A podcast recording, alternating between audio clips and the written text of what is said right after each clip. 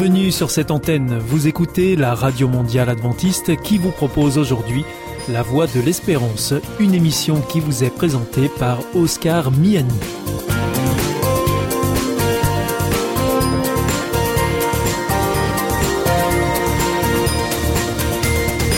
C'est avec grand plaisir que je vous retrouve sur notre antenne. Encore une fois, soyez les bienvenus à l'écoute de La Voix de l'Espérance, notre émission quotidienne de 30 minutes qui vous est présentée par Oscar Miani.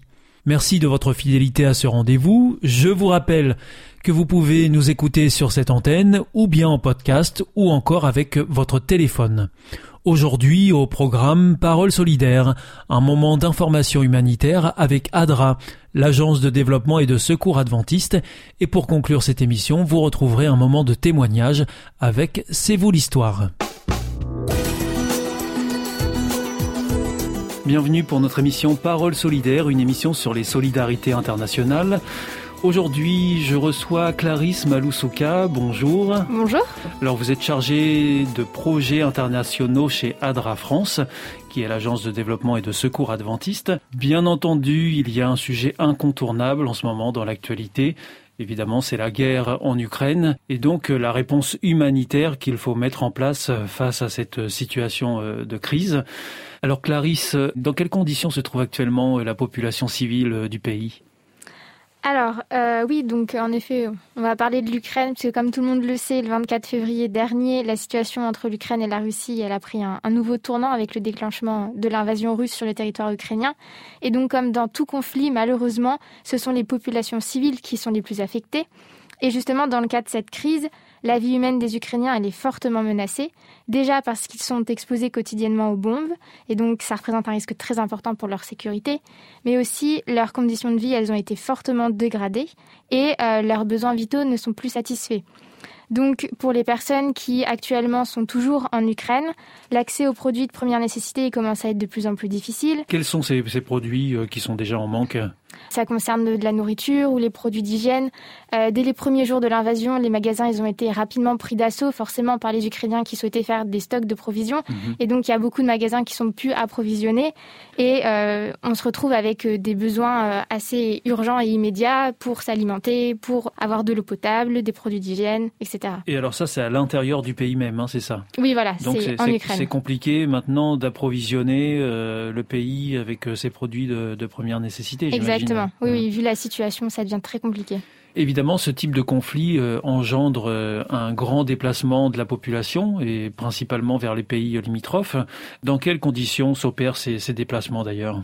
Oui, alors voilà, depuis euh, les premiers jours, il y a eu des dizaines, des centaines de, de milliers d'Ukrainiens qui ont tenté de fuir le pays et donc de trouver refuge dans les pays limitrophes. Alors, d'après les derniers chiffres du Haut Commissariat des Nations Unies pour les réfugiés, il y a déjà plus de 660 000 personnes, principalement des femmes et des enfants, qui ont fui l'Ukraine. Alors ça, c'est valable à, la date où nous enregistrons cette émission et nous sommes euh, le 3 mars. Mais évidemment, la situation euh, risque de continuer à, à évoluer. Exactement. La situation évolue tous les jours et les chiffres augmentent continuellement. Donc voilà, euh, la population se, se, rend sur les pays étrangers et souvent dans des conditions très difficiles aussi. Hein. Voilà, il y a beaucoup de personnes qui euh, ont pris la voiture pour euh, rejoindre la frontière, mais il y a aussi beaucoup de personnes qui n'ont pas cette possibilité et donc qui marchent pendant euh, des dizaines de kilomètres, pendant plusieurs heures dans le froid pour atteindre la frontière. Et donc ils arrivent complètement épuisés et donc il est nécessaire de les prendre très rapidement en charge pour les aider. Et alors, dans quelles conditions se trouvent ces personnes quand elles doivent tout quitter et qu'elles se retrouvent sans rien Comment est-ce qu'elles font pour vivre euh, une fois euh, qu'ils sont partis? Quand elles quittent euh, le territoire, elles emportent très peu de choses. Hein. Souvent, ils arrivent avec une petite valise ou un sac avec quelques effets personnels, mais donc ils sont en manque de nourriture, ils sont en manque d'eau potable, ils n'ont pas d'abri pour s'abriter, pour se loger. Peut-être pas d'argent non plus. Exactement. Ou, alors pas beaucoup. Ils ont pris leurs économies, ce qu'ils pouvaient prendre, et puis ils sont partis très rapidement également dans cette situation, il y a des besoins urgents et euh, aussi il faut penser que durant la fuite de ces populations, il y en a beaucoup donc qui marchent plusieurs heures et qui arrivent totalement épuisés. Il y en a même certains qui, au cours de leur fuite, ont pu être blessés et donc euh, lorsqu'ils arrivent euh, aux frontières, il faut aussi les prendre en charge médicalement. Ça veut dire que l'organisation humanitaire internationale est massée aux, frontières? Pour attendre ces réfugiés ukrainiens? Oui, il y a une très forte mobilisation des ONG et notamment d'ADRA auprès des frontières pour accueillir tous les réfugiés qui affluent dans les pays européens. Donc euh, vous mentionnez euh, les bureaux d'ADRA euh, qui sont les plus proches et qui sont donc mobilisés. de quelle manière est-ce qu'ils sont mobilisés? Comment est-ce que ça se passe? Déjà, c'est la force d'ADRA d'être un, un, réseau d'ONG, donc on a la chance en fait de pouvoir être présent dans une grande majorité de pays européens. Actuellement, les, bureaux qui sont très actifs se trouvent en Pologne, en Roumanie, en Hongrie et en Slovaquie. Et donc, euh, dès les premiers afflux de réfugiés ukrainiens, il y a les premières actions humanitaires qui ont été déployées par euh, ces bureaux. Au-delà, il y a aussi une réponse du réseau qui est en train de se mettre en place, qui est en train d'être coordonnée pour qu'on puisse répondre de manière plus globale et sur une période un peu plus longue euh, face à cette crise. Et on a notamment des réunions régulières avec euh, l'ensemble des bureaux ADRA pour faire le point, pour évaluer la situation, pour évaluer également les besoins en temps réel des populations qui arrivent dans les pays. Et notamment, je voulais donner une petite anecdote, c'est que euh, lundi 28 février, on a eu la première grosse réunion de coordination où on avait plus d'une centaine de bureaux qui participaient. Mhm. Et on a eu en fait des échanges avec ADRA Ukraine et donc avec le chargé de projet d'ADRA Ukraine qui lui est basé à Kiev. Et donc, euh, pendant qu'il nous expliquait la situation et qu'il nous donnait en fait les dernières nouvelles, on entendait euh, en fond sonore les bombes qui étaient en train de tomber euh, à Kiev. Et donc, c'était très surréaliste et c'était très fort et, et très dur à entendre. Et voilà. Et donc, c'est très beau de voir en fait qu'il y a une très grande mobilisation de tous les bureaux ADRA, euh, de tous les bureaux du réseau. Mais voilà, c'est aussi euh, symptomatique généralement de, voir aussi cette grande solidarité européenne et internationale euh, qui se déploie pour aider les réfugiés. Donc on a la chance d'avoir des équipes dans les bureaux limitrophes qui sont très actifs, qui ont également énormément de volontaires qui ont rejoint leur équipe pour aider sur place à la prise en charge des réfugiés. Donc euh, quelles sont euh, les premières réponses qu'ADRA euh, apporte sur le terrain, aussi bien dans les pays limitrophes qu'en Ukraine, puisque vous nous parliez d'ADRA Ukraine qui est à ses bureaux à Kiev et qui est encore visiblement sur place? Oui, voilà. Alors déjà, les équipes, enfin l'équipe d'Adra Ukraine, beaucoup étaient basées à l'est et donc se sont retirées et sont regroupées à l'ouest. Mmh. Et donc il y a plusieurs actions qui sont déjà menées du côté ouest.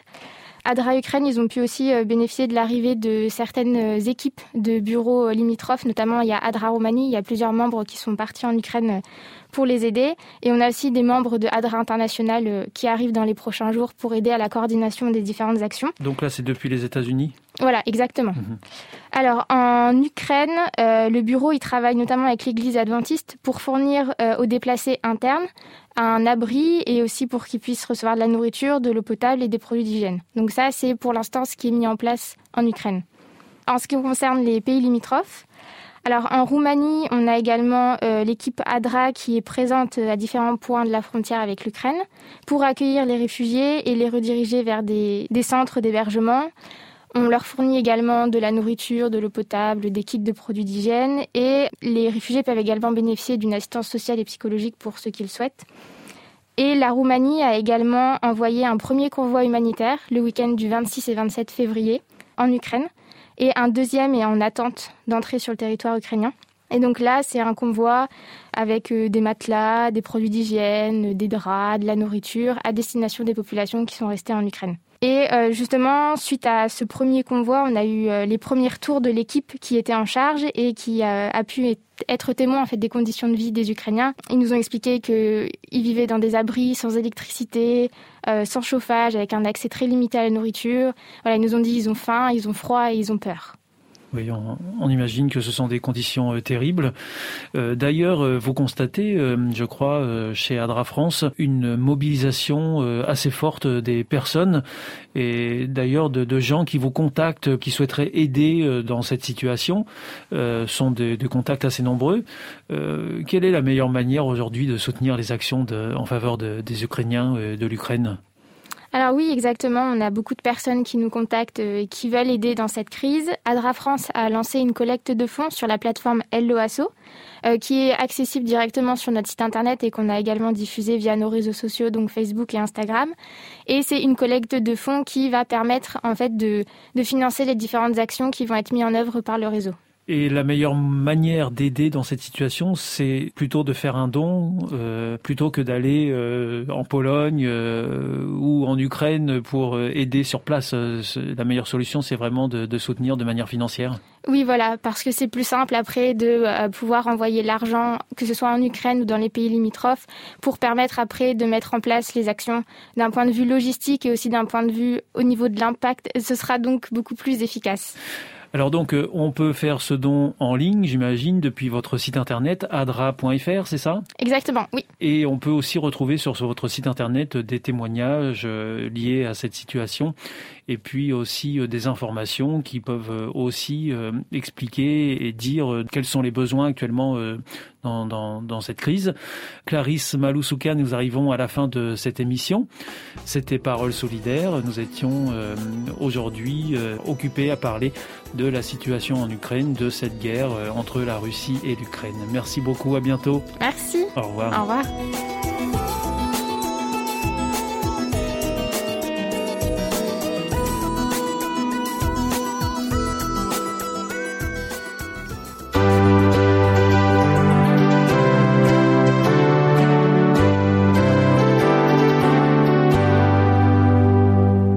Is Adventist World Radio, the voice of hope. Hier ist Adventist World Radio, die Stimme der Hoffnung. Questa è la radio mondiale adventista. La voce della speranza. Rise up, O men of God, have done with lesser things. Give heart and soul and mind and strength to serve the King of Kings. Rise up, O men of God, the church for you doth wait. Her strength unequal to the task, rise up and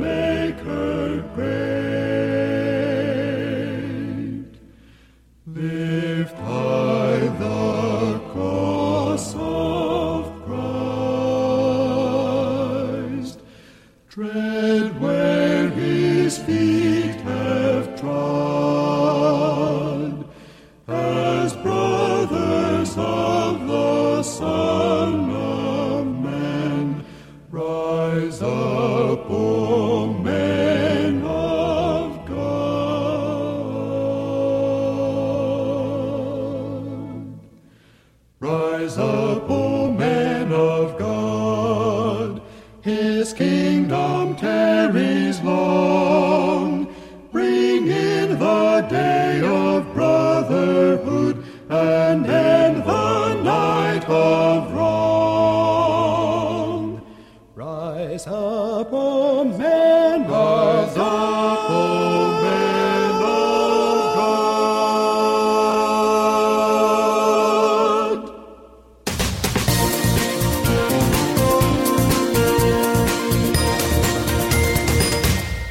toujours à l'écoute de la Radio Mondiale Adventiste et ici c'est la Voix de l'Espérance et vous êtes en compagnie d'Oscar Miani.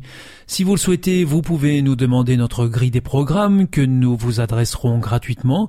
Pour cela, il vous suffit de nous adresser un mail à l'adresse suivante france at awr.org. En ce qui concerne nos coordonnées postales, c'est IEBC, la Voix de l'Espérance, boîte postale 100 77 193 Damary Lélis, CEDEX. Je vous invite maintenant à poursuivre avec un moment de témoignage dans C'est vous l'histoire. C'est vous l'histoire. C'est vous, votre histoire.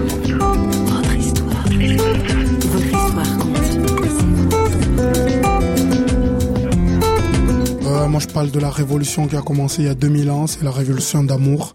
L'amour de Dieu manifesté en un homme qui s'appelle Jésus est venu sur cette terre.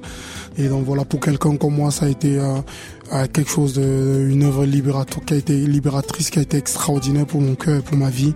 Et donc voilà, c'est cette révolution que je clame. C'est une révolution d'amour. Hein. Un des dignes représentants de cet art musical, c'est Manu Bolomik. Originaire de Yaoundé, capitale du Cameroun, Manu porte une double casquette, celle de rappeur, avec trois albums à son actif, Fantastique, Au Maximum et Révolution, mais il est aussi l'un des pasteurs du Phare, une grande église évangélique du sud-ouest de la France. François Sergi l'a rencontré. Le rap Manu est tombé de dedans quand il était petit. Ah, je, je, je l'ai découvert euh, vraiment tout petit, hein, et la poésie me faisait rêver, quoi. Et lorsque j'ai entendu la première fois le rap, j'aimais la musique, et c'est le lien qui les unit, la poésie et la musique, c'est le rap. J'ai aimé ça parce que ça me permettait de me défouler et en même temps d'utiliser les phrases pour frapper, les mots pour lutter, les, les expressions fortes pour scander, ça me permettait de me défouler. Et, voilà, certains utilisent le punching ball, mais moi j'utilisais les mots et et le rap. Oui, parce que avant de devenir chrétien, l'univers du rap, c'était pour vous un univers de violence. Oui, c'est un univers glauque parce que euh, le rap, on, dans par le rap, on traduit toujours ce qu'on vit. Euh, ce qui me plaît dans le rap, c'est qu'il n'y a pas de mensonge. Quand vous voyez même des des jeunes en banlieue qui clament leur haine là, au travers du rap, tout le monde les insulte, mais c'est parce que c'est ce qu'ils vivent, c'est leur quotidien. Ils s'expriment, ils nous donnent un message. Pas que je suis d'accord avec ça, mais je suis pas du tout d'accord, mais mais ils s'expriment quoi. Et donc pour moi le rap ça me permettait de m'exprimer parce que j'ai vécu dans un univers très difficile quoi.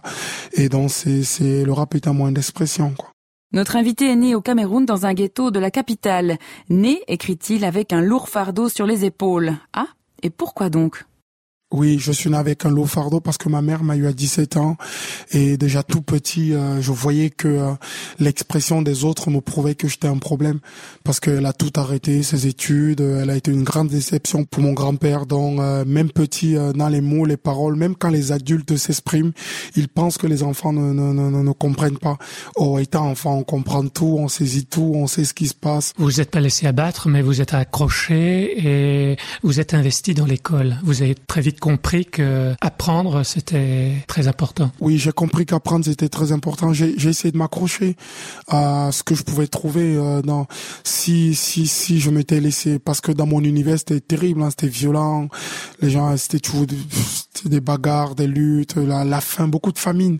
Plus tard en grandissant, même en étant euh, euh, voyou, j'étais un voyou qui faisait l'école quoi, mais donc j'avais 12 une double casquette, voyou et collier. Une des causes de votre rébellion, c'est de voir que euh, là où vous étiez, il y avait la misère, la pauvreté, et, euh, et que l'Occident était riche. Il y a une injustice. C'est pas que c'est pas que l'Occident, mais en Afrique, vous avez déjà des gens qui sont riches. Hein. Oui. Vous n'avez pas besoin de venir à l'Occident. Lorsque la télé est arrivée, ça a ouvert une fenêtre sur le monde, et donc ça a été ça a été plus cruel encore de, de, de, regarder la télé. Vous, vous imaginez, vous, voyez des gens jouer avec la nourriture à la télé. C'est quoi ce monde-là Donc vous, vous réalisez que vraiment vous êtes en deçà de tout. Donc c'était cruel, c'est dur. Ça, ça amène la rébellion, c'est difficile et c'est compliqué. Voilà. Manu a malgré tout reçu une éducation religieuse, comme on dit. Ma mère m'a m'a dit à l'âge de 12-13 ans, tu vas être catholique. Et donc j'ai essayé d'être catholique, je suis allé me confesser. Je j'ai fait ce qu'il fallait, mais ça n'a pas ça n'a ça n'a pas marché. Donc suite à ça, je me suis dit que Dieu n'existait pas. Je me suis entièrement euh, livré au rap, au monde de la nuit. Je n'étais pas prêt peut-être. Et moi, moi j'attendais un Dieu qui agit instantanément, qui agit, qui se manifeste, mais je voyais rien arriver. Euh. Mais vous allez passer un deal avec Dieu, c'est ça? Oui, oui, oui. J'avais j'avais j'avais dit à Dieu un jour, euh, euh, rends-moi célèbre, rends-moi ceci, permets-moi de réussir, après je te servirai quoi. J'avais comme une une faim dans mon cœur, une soif et euh, j'avais pas trouvé, j'étais pas rassasié, il me manque quelque, il me manquait mmh. quelque chose. Et euh, je comprends maintenant les, les paroles de, de, de, Pascal qui dit que l'homme a un vide dans son cœur qui a la forme de Dieu. Dieu a répondu. Dieu a répondu à mes prières, oui, euh, mais de manière bizarre quand même, je trouve. Hein. Révolté, rebelle, son étiquette d'enfant non désiré colle à son mal-être. Manu multiplie les bêtises et les actes de violence. Au lycée, il fait le mur. En allant faire le mur, on est passé derrière le bureau du proviseur qui a envoyé le, le surveillant faire le tour. Et il nous attendait. Les autres, ils ont sauté. Moi, je suis arrivé en dernier.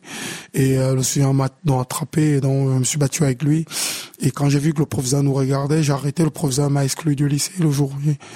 Et donc, euh, sur la route du retour, je me suis dit, euh, euh, alors que tu étais voyou et il te restait encore l'école, maintenant tu viens de tout perdre. La seule chose que tu pouvais faire de bien, tu l'as encore loupé. Et donc, je me suis rappelé que quand même dans le milieu des boîtes, il y avait un, il y avait un ami qui n'était plus allé en boîte de nuit parce que il avait rencontré Jésus. Il me parlait tout le temps de ça. Quand je lui ai raconté, il m'a dit ton cas est très lourd. Et il m'a dit, mais est-ce que tu veux faire l'expérience de la prière? Moi, je lui dis, oui, oui, oui. J'ai pas fait grand-chose. J'ai dit, si tu existes, pardonne mes péchés, viens dans mon cœur et, et change ma vie. Euh, une paix extraordinaire, instantanément remplie, mais une paix... Euh, j'étais, j'étais pardonné, je me suis senti libéré, mais d'un fardeau, mais une paix. J'avais l'impression que tout ce que je cherchais avait trouvé sa solution ce jour-là. J'avais oublié que j'étais, j'avais été exclu de l'école. J'ai longé les murs pendant deux semaines et, je me disais, euh, euh, si tu as fait quelque chose d'extraordinaire dans mon cœur, tu as agi pour l'école pour que je sois pas viré. Et donc je me suis dit, mais il faut un miracle. On dit que les voix du Seigneur sont impénétrables, et c'est vrai. Pourquoi Manu a-t-il été entendu? Personne ne le sait. Dieu a décidé de lui montrer qu'il prenait soin de lui de manière concrète. Il ne s'est donc pas retrouvé exclu du lycée. Du coup, je lui ai donné mon cœur et suite à ça, j'ai arrêté euh, d'aller en boîte de nuit, j'ai arrêté de me battre, j'ai arrêté cette mauvaise vie, j'ai complètement tout arrêté et euh, j'ai arrêté le rap, j'ai tout arrêté. Donc j'ai consacré euh, beaucoup de mois à, connaître qui était Jésus et du coup, ça a changé ma façon de vivre et mon cœur.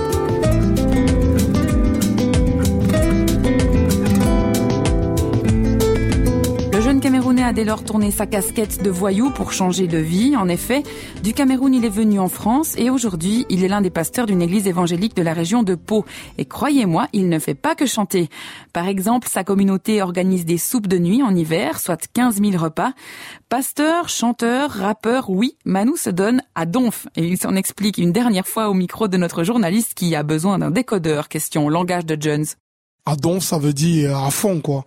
Euh, en verlan, à donf, ça veut dire à fond. Donc, ça veut dire je suis, euh, je suis euh, à fond dévoué à ma tâche, que j'ai envie d'aller euh, plus loin, j'ai envie de de, de, de, de, continuer à clamer ce message. Je n'ai pas honte. Je me suis retrouvé parfois, que ce soit en Suisse ou dans les autres villes, euh, comment ça s'appelle encore cette Suisse, à me revenir à Yverdon. Je me suis retrouvé tout seul à chanter sur une estrade devant plein de gens en face et plein d'inconvertis. J'ai pas honte de ce message, quoi.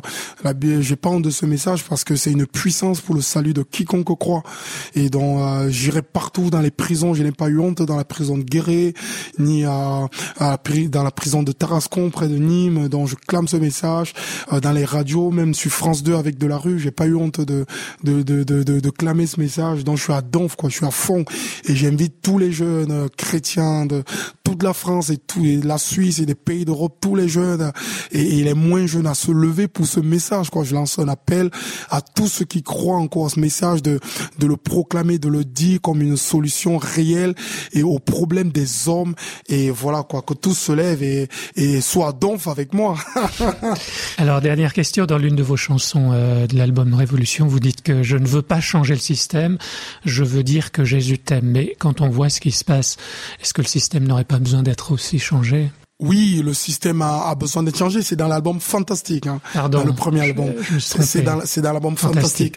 Tout le monde veut changer le système. Comment le parce que parce que le système peut être changé. Tout, le monde croit que euh, que c'est pas le changement de système que la France ira mieux. Je pense que la, la démocratie et, et, la politique et, et, la gestion des hommes, l'économie, la gestion des, des ressources d'un pays peut améliorer le quotidien des hommes, mais il ne peut pas les changer parce que l'homme est, est malade du cœur. L'homme, c'est c'est du cœur que viennent les mauvaises pensées, c'est du cœur que viennent les divorces, c'est du cœur de l'homme que viennent la haine, c'est du cœur de l'homme que viennent les guerres. C'est le cœur qui a besoin d'être changé. C'est pour ça que je dis, c'est ça qu'il faut cibler, mm. et c'est le changement de chacun des hommes qui feront en sorte que la société deviendra meilleure. Imaginez, s'il y a plus un qui grille, beaucoup qui grille les feux, s'il y a, a plus beaucoup qui volent, s'il y a plus beaucoup qui trichent, s'il y a plus beaucoup qui tuent, s'il y a n'y a plus beaucoup qui trompent leurs femmes et qui divorcent, vous pensez que le, le, le, le mal, il y aurait encore besoin de loi? Je ne pense pas. Je pense que c'est le cœur de l'homme. C'est pour cela que je n'ai pas envie, premièrement, de changer le système. On peut le changer. Beaucoup ont essayé depuis des siècles. J'ai envie que le cœur de soit changé. C'est pour ça que j'ai envie de lui dire que Jésus l'aime. C'est la révolution de l'amour. Alléluia. Amen. On n'a bien sûr pas fait le tour de son histoire. Aussi, pour la compléter, n'hésitez pas à vous procurer son livre témoignage, La révolution du pasteur rappeur, un entretien qu'il a accordé au journaliste Paul Holot, paru aux éditions Première Partie. Au revoir et à bientôt dans C'est vous l'histoire, une émission signée Radio Réveil. Ciao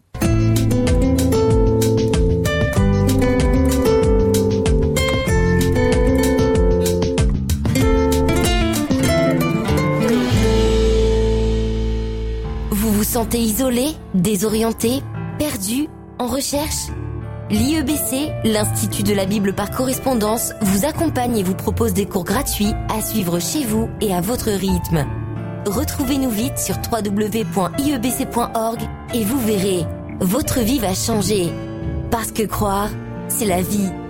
Si vous souhaitez réécouter ce programme ou bien le partager avec vos amis, retrouvez-nous sur www.awr.org. Vous pouvez aussi nous suivre par téléphone, c'est très simple, depuis la France. Il vous suffit de composer le 01 80 14 44 77. Si vous êtes en dehors de France, eh bien vous composez le 0033 1 80 14 44 77. Et si vous nous écoutez depuis les États-Unis, eh bien vous composez le 1 712 432 9978. Bien entendu, tous ces numéros ne sont absolument pas surtaxés. Votre émission est pour aujourd'hui terminée. Vous écoutiez la Radio Mondiale Adventiste pour votre émission en français La Voix de l'Espérance et vous étiez en compagnie d'Oscar Miani. Je vous donne rendez-vous dès demain à la même heure pour votre nouveau programme. D'ici là, que Dieu vous bénisse. Au revoir et prenez bien soin de vous.